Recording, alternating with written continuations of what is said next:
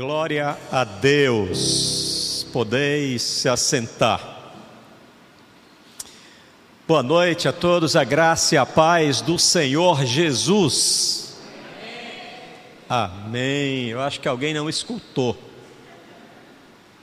Quero saudar a todos com a graça e a paz do Senhor Jesus. Glória a Deus. Quero saudar também a você que nos acompanha pela internet. É muito importante termos você conosco.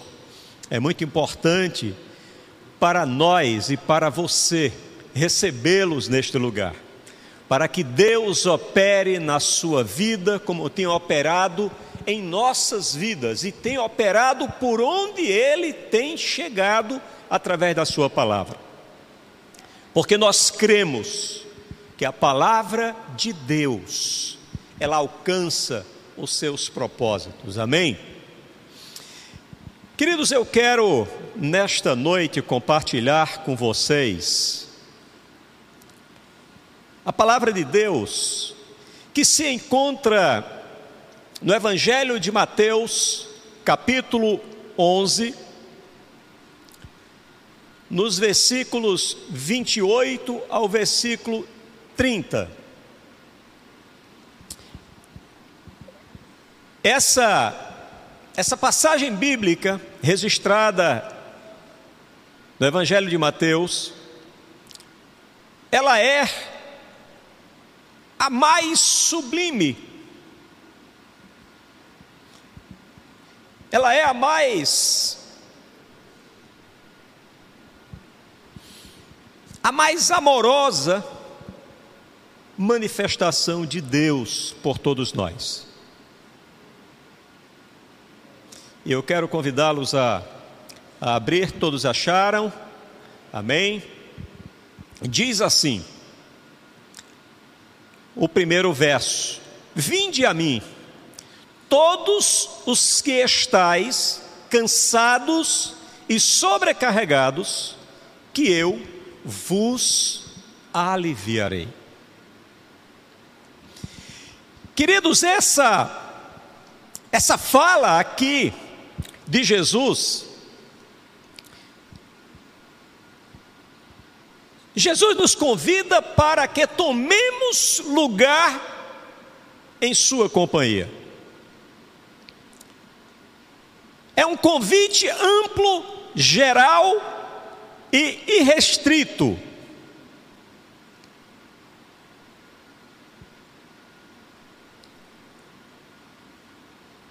A todos os que estais. Não tem discriminação, não tem acepção. É todos aqueles que estejam cansados e sobrecarregados.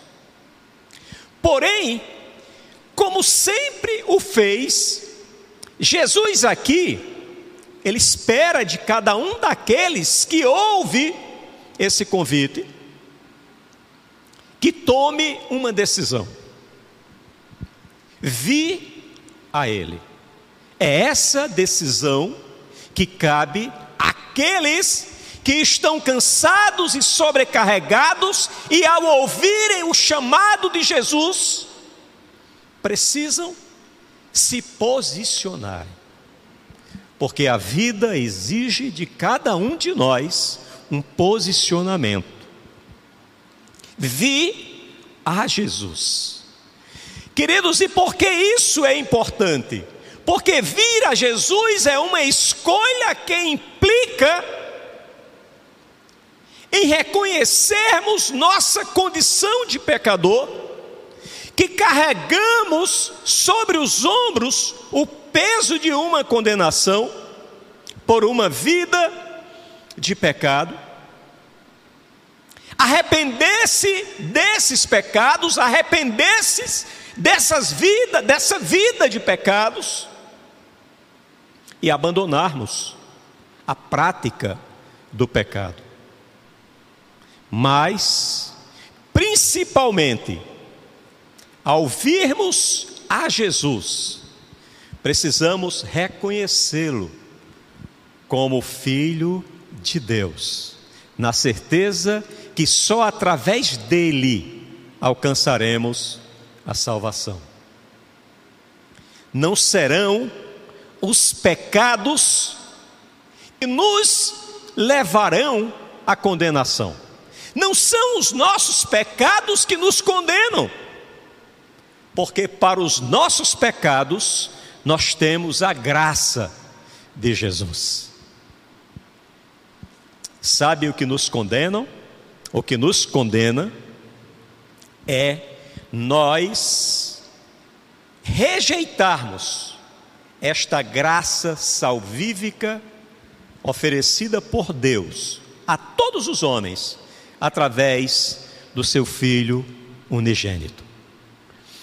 Como está registrado em Mateus capítulo 10, versos 32 e 33, que diz: Portanto, qualquer que me confessar diante dos homens, eu o confessarei diante do meu Pai que está nos céus. Mas qualquer que me negar diante dos homens, eu o negarei também diante do meu Pai que está nos céus. Vejam quão importante é esta nossa posição diante desse convite de Jesus. Diante da presença de Jesus, nós temos que tomar uma posição. O verso seguinte diz: Tomai sobre vós o meu jugo e aprendei de mim, porque sou manso e humilde de coração, e achareis descanso para vossas almas. Queridos, não tem coisa que alguém que esteja com a vida cansada, com a vida sobrecarregada, não tem coisa que ele almeje mais do que ter as suas cargas aliviadas, do que encontrar um lugar para ter descanso. Mas não podemos entender aqui que Jesus está nos propondo uma troca orientada pela lógica do menor dano. Como se estivesse dizendo assim: vamos fazer o que lhe cause menor dor, vamos trocar por uma carga que ele possa carregar. Não é esse o sentido, não. Jesus aqui não está nos fazendo progredir de regime, para falarmos numa linguagem jurídica ou criminal. Ele não está nos fazendo progredir de regime, nos tirando de um regime fechado para um regime semiaberto. Não. Jesus nos convida aqui a experimentar uma vida livre da condenação, pois, eles, pois ele não apenas anula por completa, por completo a sentença condenatória de todos aqueles que vêm a ele e o aceitam como Senhor e Salvador, mas também elimina todas as provas que existiam em sua condenação. Colossenses capítulo, 14, capítulo 2, verso 14. Eu vou ler aqui na tradução VFL, que é, que é uma tradução que eu acho bem interessante, que é bem explícita a informação acerca disso. Que diz assim: Ele cancelou o registro de dívida que mostrava todos os pecados que tinham sido feitos contra a lei de Deus e anulou, pregando na cruz.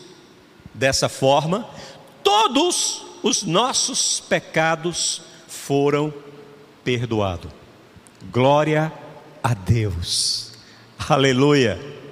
Ele não apenas tira a condenação, mas ele elimina todas as provas que levavam a você, a mim e todo aquele pecador a ser condenado pelos seus pecados. Ele está tirando uma condenação que havia sobre nós e colocando sobre ele, que não tinha condenação nenhuma, que não tinha nenhum pecado. Em Cristo não temos mais condenação. Essa é a excelente notícia. Em Cristo não temos mais condenação. Romanos capítulo 8, verso 1 diz: Portanto, agora, nenhuma condenação há para os que estão em Cristo Jesus, que não andam segundo a carne, mas segundo o Espírito Santo. Glória a Deus por isso. Amém. Estão me fazendo entender? Vocês estão me entendendo?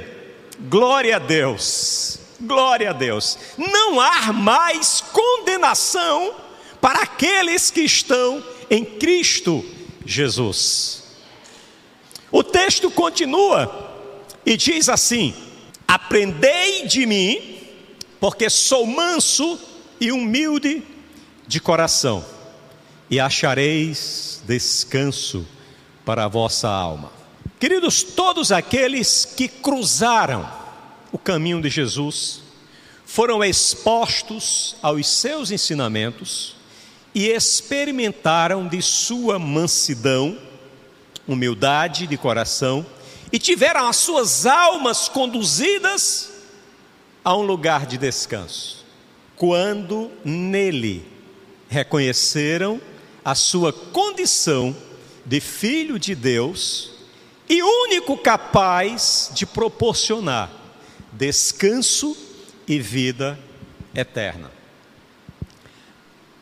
Ao visitarmos os evangelhos, nós verificamos essas características de Jesus manifestadas no seu encontro com Marta e Maria, retratado em Lucas capítulo 10, verso 38, na sua convivência com Pedro, retratada em João, capítulo 21, versos do 15 ao 17, no seu encontro com Jairo, aquele pai aflito por sua filha enferma, retratado em Marcos capítulo 5, verso 22, no seu encontro com a mulher do fluxo de sangue, retratado em Marcos capítulo 5, verso 25, no seu encontro com aquela mulher pecadora, que derramou perfume em seus pés,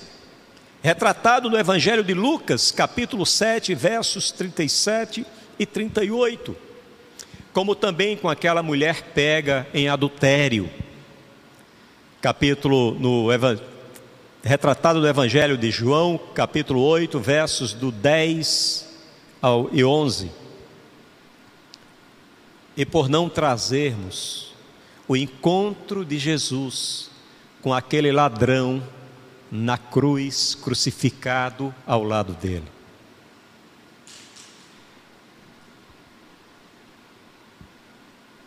Mas temos o encontro retratado na Bíblia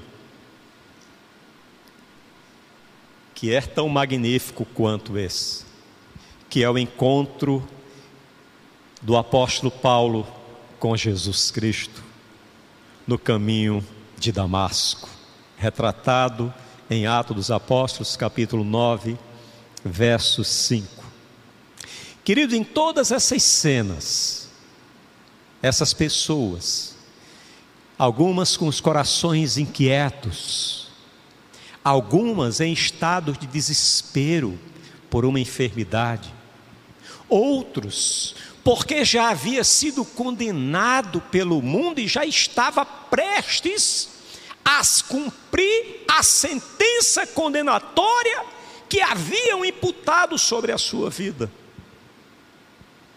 Mas nos instantes finais, ele olha para Jesus e diz: Lembra de mim. Aleluia. E isso, queridos, está à nossa disposição ainda no dia de hoje. Na sua aflição, no seu desespero, quando não tiver mais apelação para a sua causa, quando o edito for dado e a você restar em seu entendimento apenas submeter-se ao cumprimento da sentença. Olhe para Jesus e diga: Senhor, lembra-te de mim. Aleluia. Lembra-te de mim. E Ele ouvirá a sua oração. Ele agirá em favor da sua causa. E Ele não dirá, depois eu cuido da sua causa, depois eu vou tratar do seu assunto. Ele normalmente diz, hoje mesmo, hoje mesmo, aleluia, hoje mesmo experimentaremos a Sua presença. Amém? Glória a Deus. Não importa qual é a aflição que toma conta do seu coração. A palavra de Deus nos aponta para uma porta. E esta porta é o Filho de Deus. Essa porta é Jesus Cristo, que diz a todos nós, todos os dias: vocês que estão cansados e sobrecarregados, venham a mim. Aleluia. Glória a Deus. O texto continuando nos traz ainda uma grande, um grande conforto na fala de Jesus. Ele diz, ele propôs uma troca, mas ele diz: porque o meu jugo é suave, e o meu fardo é leve. Aleluia. E cabe a todos nós uma pergunta: por que o jugo de Jesus é suave? Por que o seu fardo é leve? Queridos, porque ele nos é ofertado na ausência do pecado. Viver sob o fardo do pecado torna a alma do pecador sobrecarregada. A obstinação e a inclinação humana ao pecado tira-lhe a paz, a tranquilidade, escraviza e aprisiona o homem. Em busca de satisfazer o desejo do seu coração, coração esse orientado pelas coisas desse mundo, imprime esforços desmedidos e cada vez maiores, buscando satisfazer os seus desejos. E a cada ação se distancia mais e mais da presença de Deus. E cotidianamente acaba por corroborar com a obra que o diabo realiza no mundo. Essa é que é a grande verdade.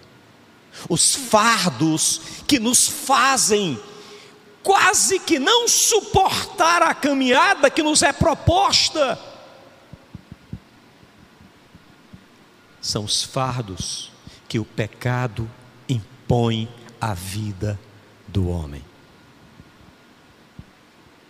Nós vivemos numa aspiral de querer usufruir apenas aquilo que está para que eu conquiste. E isso é muito triste, porque o mundo sempre nos apresentará algo a ser conquistado. E aqui eu vou parafrasear pastor Tassos, o nosso pastor. Se na sua lista de prioridades Deus não estiver em primeiro lugar, lá estará o Deus da sua vida. O que encabeça a lista de nossas prioridades é o Deus a quem servimos. É através da vida daqueles que estão distantes de Jesus que o inimigo de nossas almas desenvolve e implementam as suas ações nesse mundo. Não se engane, não subestime 1 Pedro capítulo 5, verso 8 diz: Sede sóbrios, vigiai, porque o diabo, vosso adversário, anda em derredor, bramando como leão, buscando a quem possa tragar. Nós somos visíveis aos olhos de Satanás, nós não somos invisíveis. Nós somos alvo desses desejos incontidos, quase que insaciáveis, que carregamos conosco todos os dias, para onde quer que nós nos dirigirmos. E não temos como servir a Deus e servir ao mundo escolha. E aí eu vou abrir um parêntese. Durante muito tempo eu tive um entendimento equivocado acerca do que era escolher, Pastor Judson. Eu sempre achei que escolher era eu optar pelo melhor. E qual foi a minha decepção? Quando eu compreendi que fazer escolha é abrir mão de alguma coisa. E quando nós escolhemos servir a Deus, aceitar a Jesus Cristo como Senhor e Salvador das nossas vidas, nós estamos abrindo mão dos conselhos, dos aconchegos, dos afagos, das facilidades que Satanás nos oferece a usufruirmos neste mundo. É uma escolha. Escolher implica em abrir mão de alguma coisa. Esse modo de vida que nos é proposto é um modo de viver que impõe uma elevada carga sobre o coração, a vida e a alma das pessoas. E o mais terrível, uma carga que não se pode suportar. é insuportável. Suas vidas se tornam pesadamente carregadas por viverem sob suas próprias vontades e o seu próprio governo. Lucas capítulo 15, verso 13, nos diz, retratando uma das histórias da Bíblia do filho pródigo. E poucos dias depois, o filho mais novo, ajuntando tudo, partiu para uma terra longínqua e ali desperdiçou os seus bens vivendo dissolutamente. A história narrada nesse capítulo fala, todos conhecem, daquele jovem que vivia uma vida agradável, protegida, suprida, guardado. Mas para ele não era suficiente. Ele precisava experimentar as coisas que o mundo o expunha, as coisas que o mundo oferecia. Precisamos ter cuidado com as nossas escolhas. precisamos ter cuidado com as nossas escolhas. Porque, querido, a vida que esse jovem escolheu viver é uma vida que muitas vezes Satanás nos oferece a experimentarmos. E é para sair de debaixo desse fardo que Jesus quer nos ajudar. É para sair do debaixo deste império que Jesus está dizendo: venha a mim, venha a mim. Eu gosto da versão King James, que retrata esse, que traz esse mesmo verso que nós lemos há pouco, porque ela nos, ela nos aponta um entendimento mais facilitado do que Jesus está nos propondo. Diz assim a versão King James: Tomai vosso lugar em minha canga. Todos sabem aqui o que é canga? Que o texto se refere?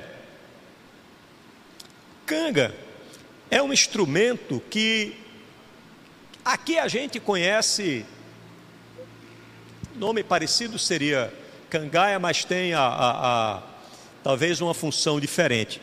A canga era um instrumento feito de madeira onde aprisionava, onde juntava dois animais para que eles trabalhassem junto, imprimindo uma mesma ação, uma mesma força para executar um trabalho.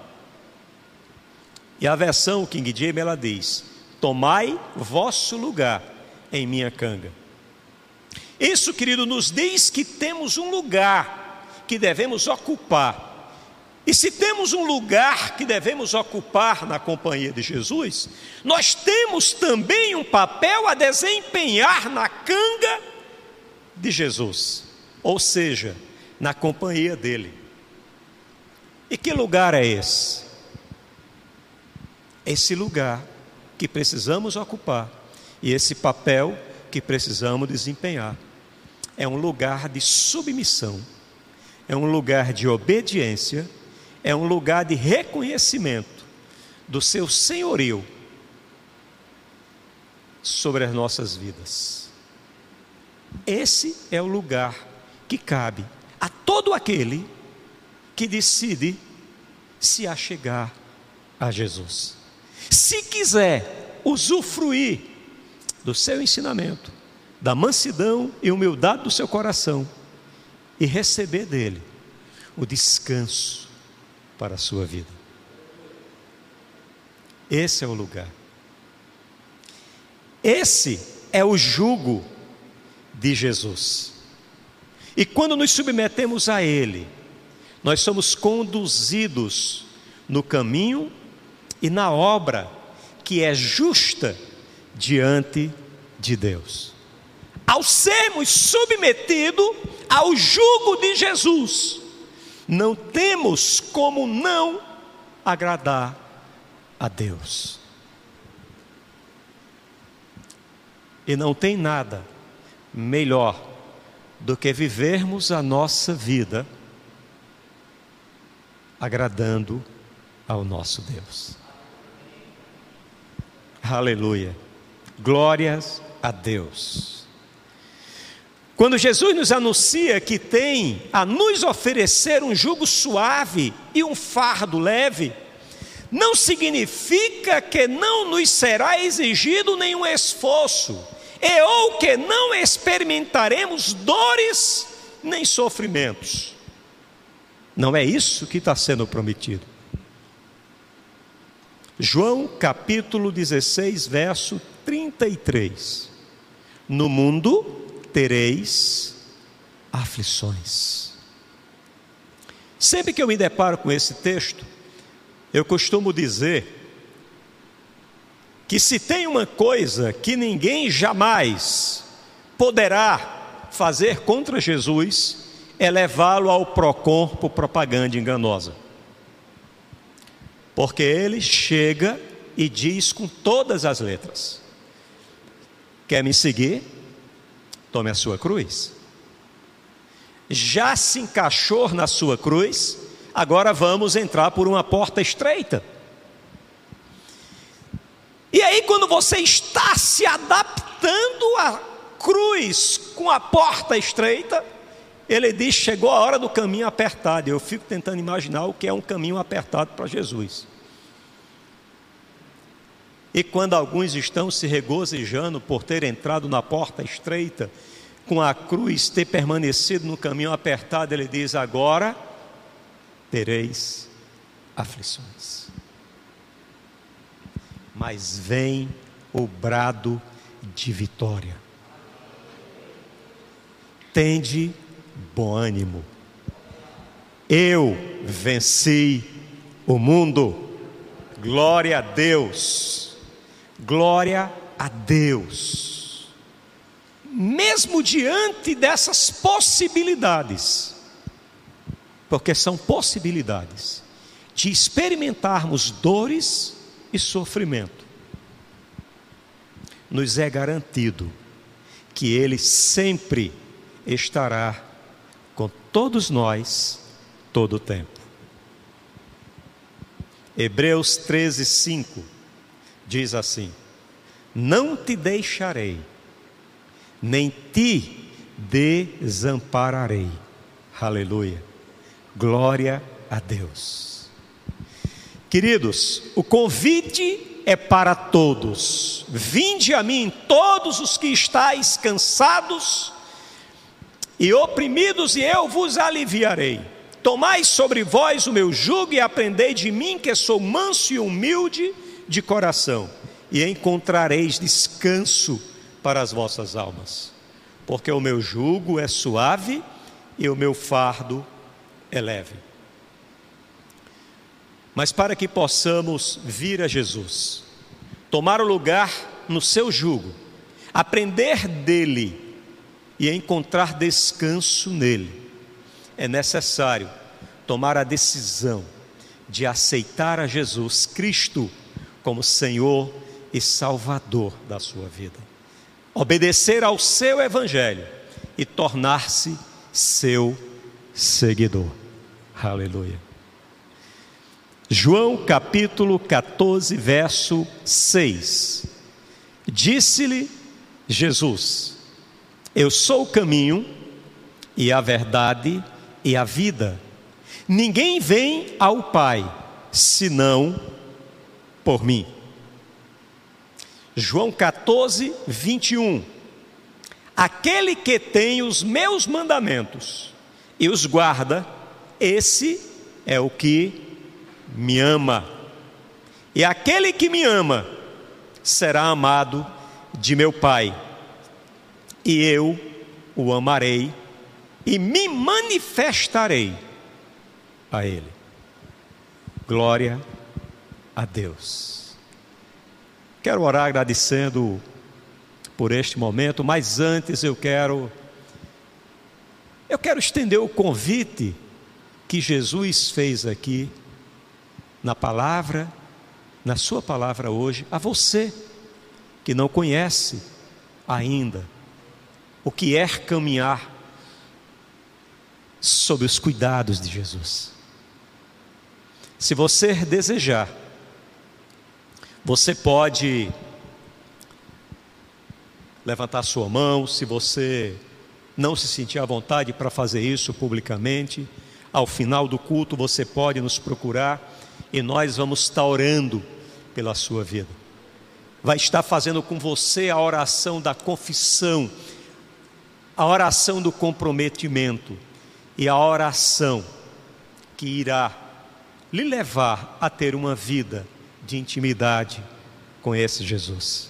Você que nos acompanha pela internet, se você desejar entregar a sua vida a Jesus, em firmar esse compromisso, em atender esse chamado de Jesus para a sua vida, você pode nos mandar um WhatsApp para o WhatsApp do Defesa da Fé. 8481 85 1517. Manda um WhatsApp e nós entraremos em contato com você, tá? Pai, muito obrigado pela tua presença em nossas vidas. Muito obrigado, Senhor, porque nesta noite tu falaste aos nossos corações. Muito obrigado, Senhor, porque nós cremos na tua ação muito além deste momento que estamos aqui vivenciando, Deus. Muito obrigado, Senhor, porque tu estás, Senhor, a nos guardar, Senhor. Que o teu Espírito está a nos conduzir, a nos levar, a nos instruir, a permanecermos, Senhor, em tua presença, em te servindo, em te adorando e te anunciando como sendo aquele único Deus que vive e reina eternamente. Muito obrigado, Pai pelo privilégio de sermos expostos à tua palavra. É no nome do teu filho Jesus que nós te oramos e te agradecemos. Amém.